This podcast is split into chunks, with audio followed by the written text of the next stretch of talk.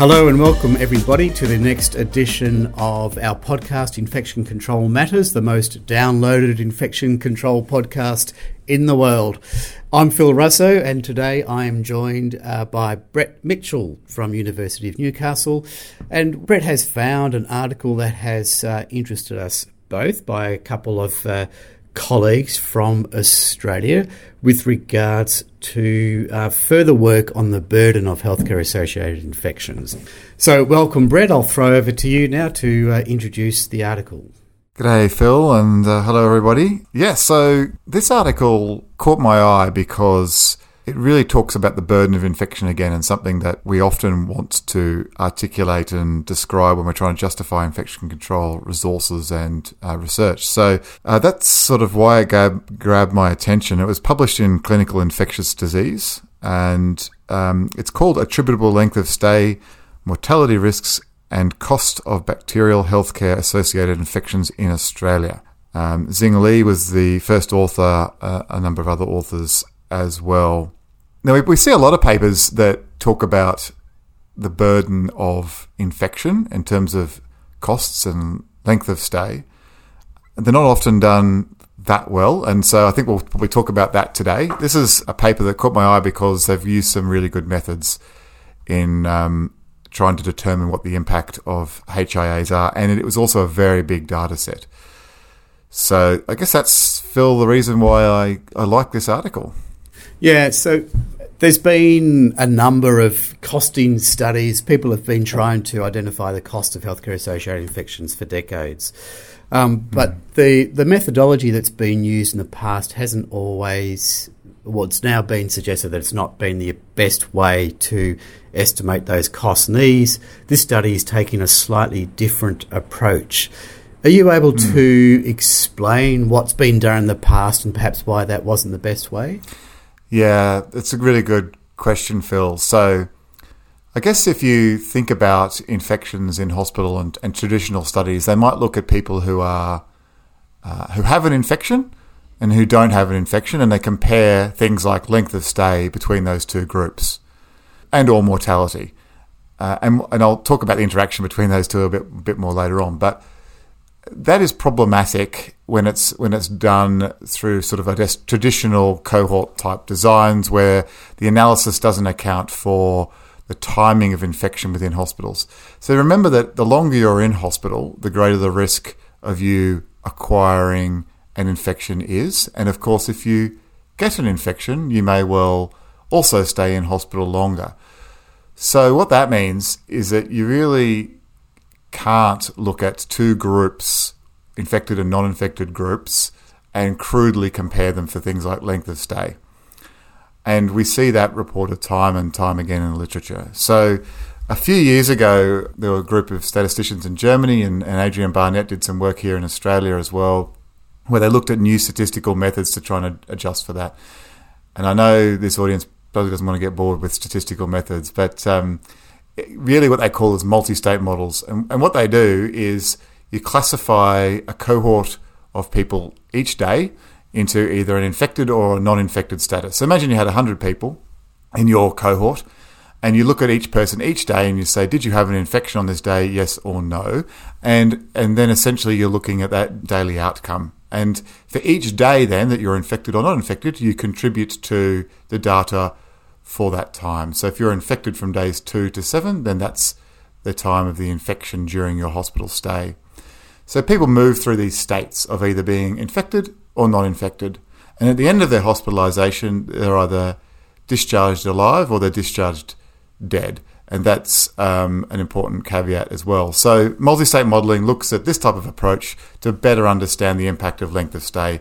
If you don't do this, what happens is you end up with really um, excessive length, length of stays or inaccurate length of stays that don't actually match reality um, because of something called time dependent bias. So I think I think I'll leave it there for that kind of stuff, Phil. But um, this is why I like this study because they did use uh, what was called multi state modelling. Yeah, thanks, Brett. I, I, was going to ask you about that. So, the situation you described with the previous studies is what they refer to as time dependent bias. So, that time for mm. that, that often isn't accounted for before an infection takes place.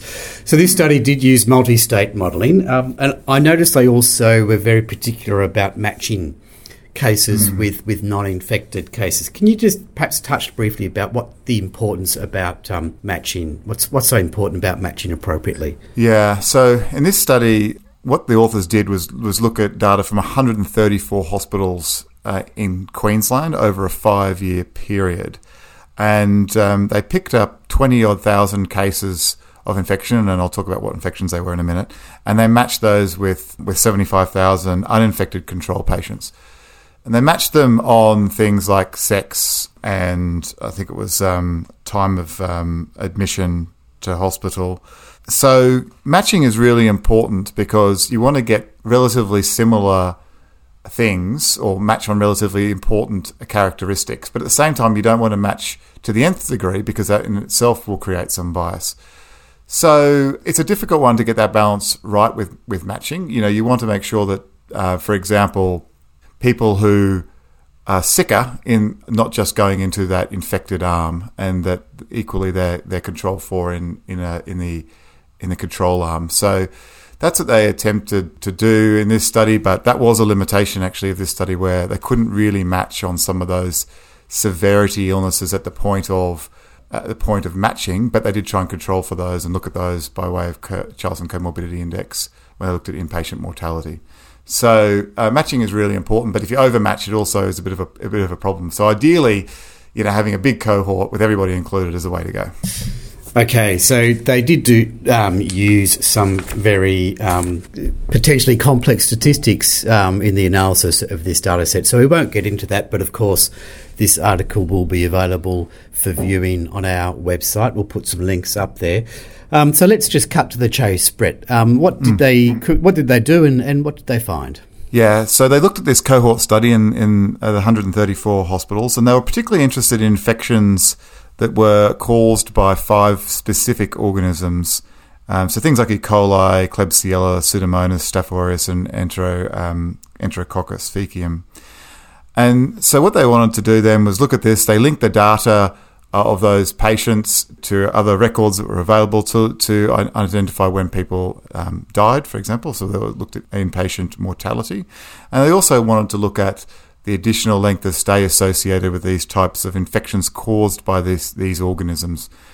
The other thing they wanted to do was look at the costs associated with that additional length of stay in hospital, and they used two different approaches for that. One was what they called an opportunity cost, and the one the other one they looked at was an accounting cost. So an opportunity cost is from a piece of work a few years ago, led by I think Nick Graves, where they asked CEOs what they were willing to pay for an extra bed day in hospital. So essentially, what's what would you do to release a bed day? How much is a bed day worth? So CEOs rated that um, at a at a at a cost, and that's significantly lower uh, than what an accounting method would use, which would be you know, the costs of running a hospital divided by the number of patients you might see. Very crude, very crudely explained, but essentially that's it. So they're the three things they want to look at: length of stay, they want to look at mortality, and they wanted to look at cost. And so they looked at bloodstream infections, urinary tract infections, and respiratory tract infections.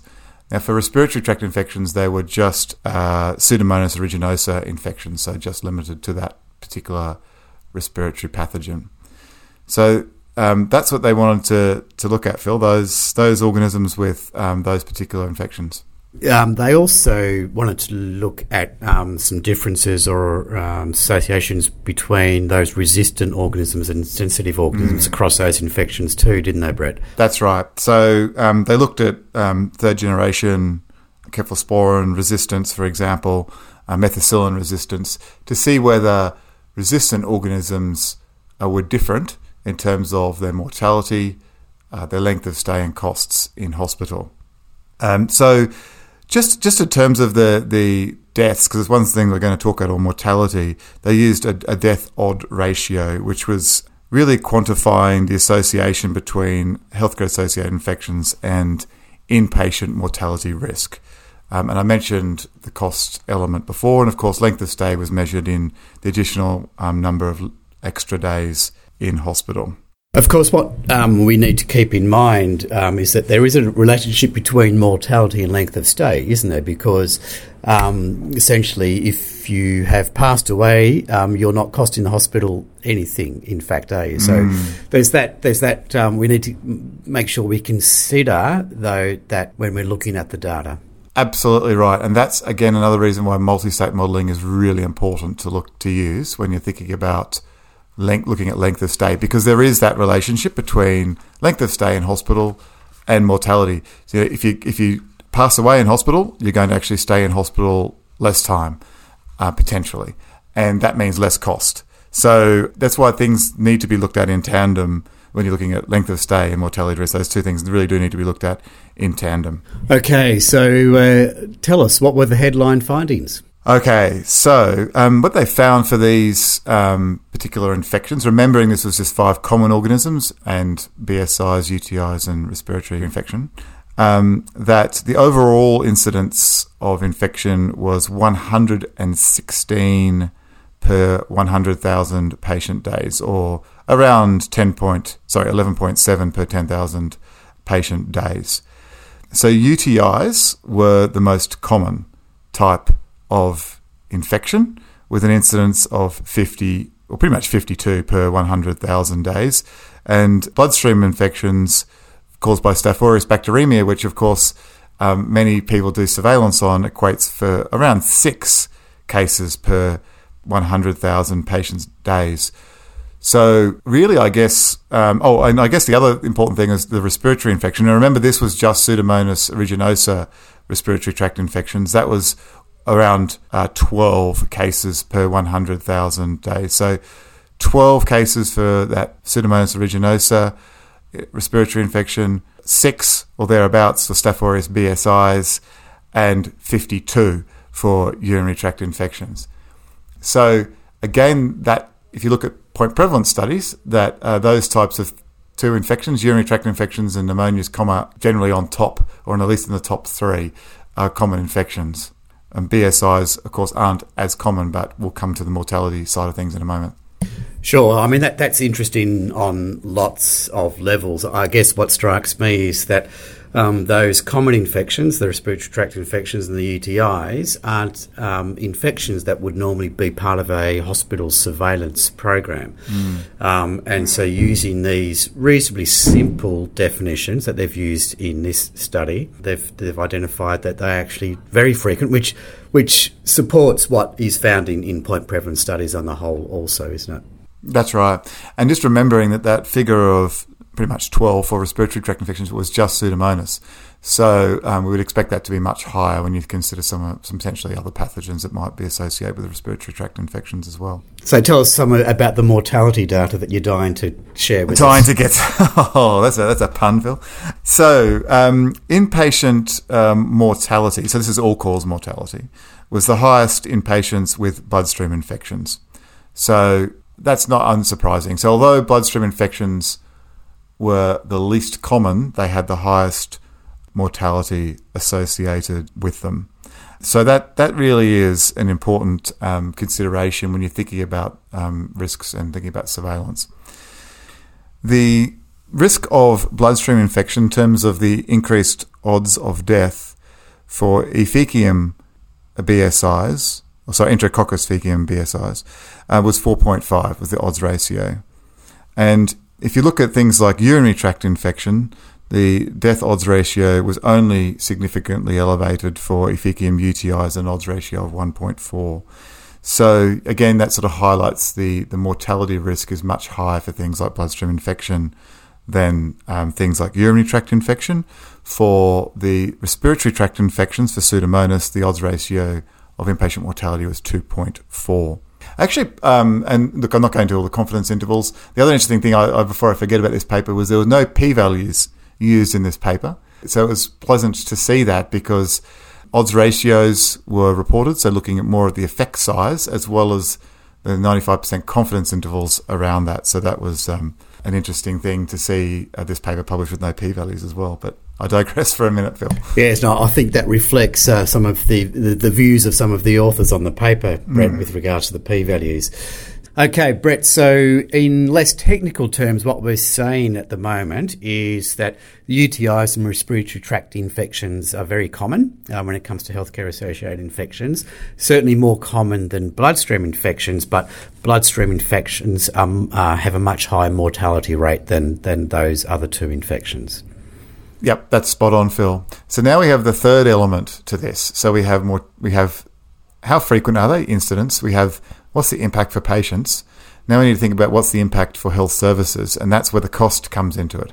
So the cost comes into it in terms of things like the additional length of stay in hospital.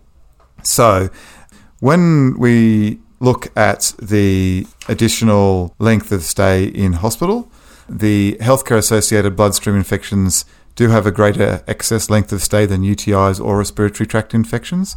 So things like Staph aureus bloodstream infections had an additional five days in hospital. For things like MRSA bloodstream infections, so those are, that are resistant, and that increased to eight days extra in hospital. For things like urinary tract infection, the impact on length of stay was moderate. And if we consider something like a, a resistant pathogen, like a, a, resistant Klebsiella pneumonia UTI, the additional length of stay in hospital was around two days. And for respiratory tract infections, that was around about three days. Remember, that's just Pseudomonas. So we, we sort of broadly speaking, just over five days for all, so sorry, for Staph aureus BSIs. For resistant UTIs, we're talking extra couple of days. And Pseudomonas, respiratory tract infections uh, about three days. So that's the third element to that, which is important though, because that then thinks about you got to couple that up with frequency when you when you're thinking about the costs. So if we think about costs, Staph aureus bloodstream infections, they found that costs for this were the highest cost. Um, the opportunity cost was around nine hundred dollars per episode of Staph aureus bloodstream infection, and you're using the accounting method, which is you know the overall costs divided by the number of patients, it was about ten thousand dollars for every case of Staph aureus bloodstream infection. And so, for things like UTIs and respiratory tract infections, those costs were less. I won't go into the ins and outs of all that because that's in the paper. But I guess the important thing is okay, let's marry up now the incidence data with that cost data. What is that telling us?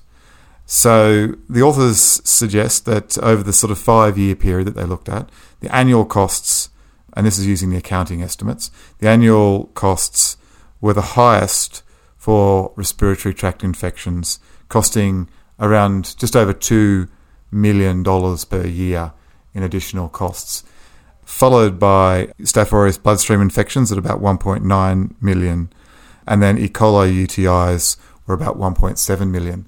So it's a really interesting picture that that in actual fact, when you look at the incidence and then the costs associated with these infections, there isn't much difference between those three. But respiratory tract infections, in this case, just Pseudomonas, comes out as the biggest cost for health services. Probably worth pointing out that we're talking US dollars here too, Brett, not uh, not the miserly Australian dollar at the moment. Yeah, that's absolutely right, Phil. So we are talking US dollars when when we look at that. So I guess this really just has an implications for what are we doing about UTIs and respiratory tract infections when these are costing just as much as something like Staph aureus bloodstream infections? So, I guess it makes me think we need to be looking for these infections um, more scrupulously and finding out the, the real epidemiology, and incidence, and prevalence of these infections in our you know patient population, so we can then start to put in some interventions to to reduce these. And uh, you know, you could argue that um, the infection prevention initiatives required to reduce respiratory tract infections and UTI and tract infections are pretty simple things often, um, and aren't going to be yeah. particularly expensive. But we don't know exactly yet which works. We don't have the research in this space to to uh, inform us really properly, do we? No, that's exactly right. And we we touched on um, healthcare associated pneumonia in a, in a recent podcast and, and talked about that. A lot of these things are more about implementation, trying to think about what do we need to do, what constitutes best care, and how do we get that implemented well and consistently across health services. But also actually trying to find uh, evidence. There's lots of evidence gaps still around UTI prevention, particularly CAUTIs, and um, healthcare associated pneumonia, so the non ventilated pneumonias. We've still got huge evidence gaps in both of those fields, which could actually help us really inform what we need to do in clinical practice, what we need to be teaching people in undergraduate curricula. We could make some massive gains in that space. Um, so that was, um, you know, I guess one of the interesting things about about this article. So we really need some um, robust research in this space, prevention of uh, pneumonias and prevention of urinary tract infections. There's also one other thing I found interesting in this article, and, and it, it cropped up once or twice, um, but I'll just use one example here, and that the authors found a lower cost per infection for vancomycin resistant BSIs compared to vancomycin sensitive BSIs. So, really, that goes back to that really early point that we made, where a potential explanation for that is that people were dying earlier from these resistant pathogens and therefore not contributing additional length of stay and therefore cost to the health service. So, it's a really difficult one to frame when we're thinking about antimicrobial resistance and the justification for resources, too. Very careful about how we word that. Um, but uh, that's something that probably helps explain some of the differences in the paper where some of the for some of the resistant path- pathogens there was actually less cost or not an additional length of stay. That could be explained by by the increase in mortality, and that's why looking at these methods, uh, sorry, looking at these infections using appropriate methods is so important because there's a real interaction between mortality, length of stay that um, needs to be accounted for. So, Brett, it's a it's, been, it's a really interesting paper, isn't it? And and as we start to wind up our discussion, I'm just wondering if you wanted to just um, touch on any any limitations. Well, one of the yeah. um, limitations I'm wondering about, I don't believe it was mentioned, was this data is um, was obtained from Queensland acute care hospitals from 2012 to 2016. So some of the data is almost 10 years old. And I'm just wondering if it's still going to be as, you know, generalizable in today's um, environment or has there been any major shifts that we need to consider um, in applying that old data to today's world. Yeah, it's a good point. Um, you know, there has been some, some major initiatives during that time, or certainly in the early, or I guess 2010 period, there was the National Hand Hygiene Initiative that went in. That would have been reasonably well embedded by the time this study was probably undertaken. I don't know that, you know, there's always going to be improvements to, well, hopefully, improvements to care during that time, which might reduce that, that incidence down further. But I don't know that we could say that. I reckon that, uh, given the large number of hospitals and large number of patients, that this is probably a, a reasonable representation. And if we look at things more recently, you know, work that you led, Phil, with the PPS study, again, we see that these infections are quite common across Australia. So I'm not sure that um, we would have seen massive changes to that. And arguably, if anything, we've probably seen more resistance since that period of time, too. So that might have changed the picture slightly um, in terms of mortality.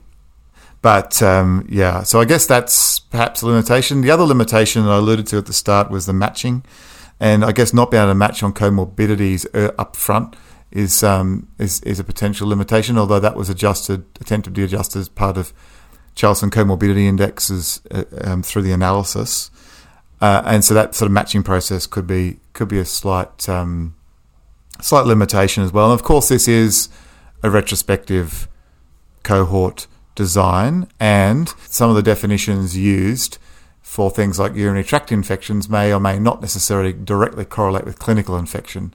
So, um, you know, these are essentially lab based um, results.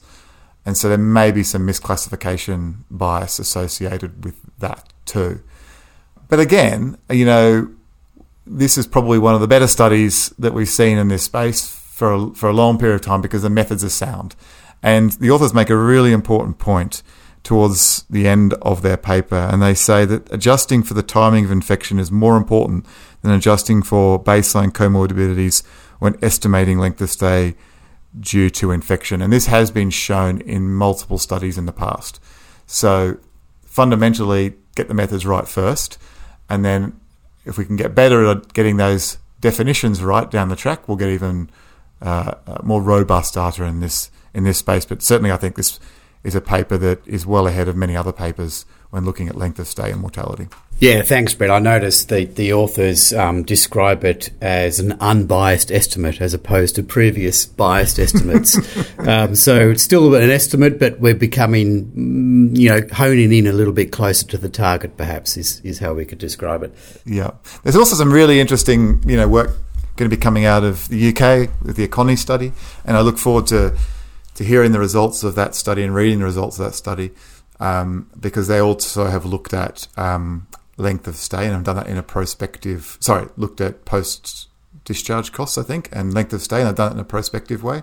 So um, that'll be a really interesting series of papers that come out too. And, and with these types of work that are done well, we can then get a really a stronger picture for justifying investment um, or disin- investment in infection control or disinvestment in other areas of health that need to be diverted into infection control. Okay, so well done to um, Xing Lee and Teresa Wozniak for leading this work. It's certainly um, the methods um, are very impressive, I've got to say, and the and the findings are fascinating. Thank you, Brett, for joining me today to discuss this important paper. Would you do you have any final words to uh, sum up with? Look, um, thanks, Phil. The only thing I would say is apologies. You know, sometimes these things are a bit dry. These uh, when we talk about methods. So if uh, people have found that a bit difficult, well, hopefully we explain that reasonably okay today. But you know, despite that, uh, the reason we really did pick this paper is because I think it makes a really important contribution that will really help people in hospitals and aged care settings justify and support their infection control program because ultimately that's what you need is evidence to support what you're doing and investment of resources and this paper really does help um, with that so I think this is an important reference piece if you're trying to justify a business case in your own facility. Absolutely. Our, our resources are precious and we need to use them in the right area. So, thank you, Brett, for that. And um, thank you, uh, everybody, for listening in. This is Phil Russo signing off for now. So, bye for now. Goodbye for now.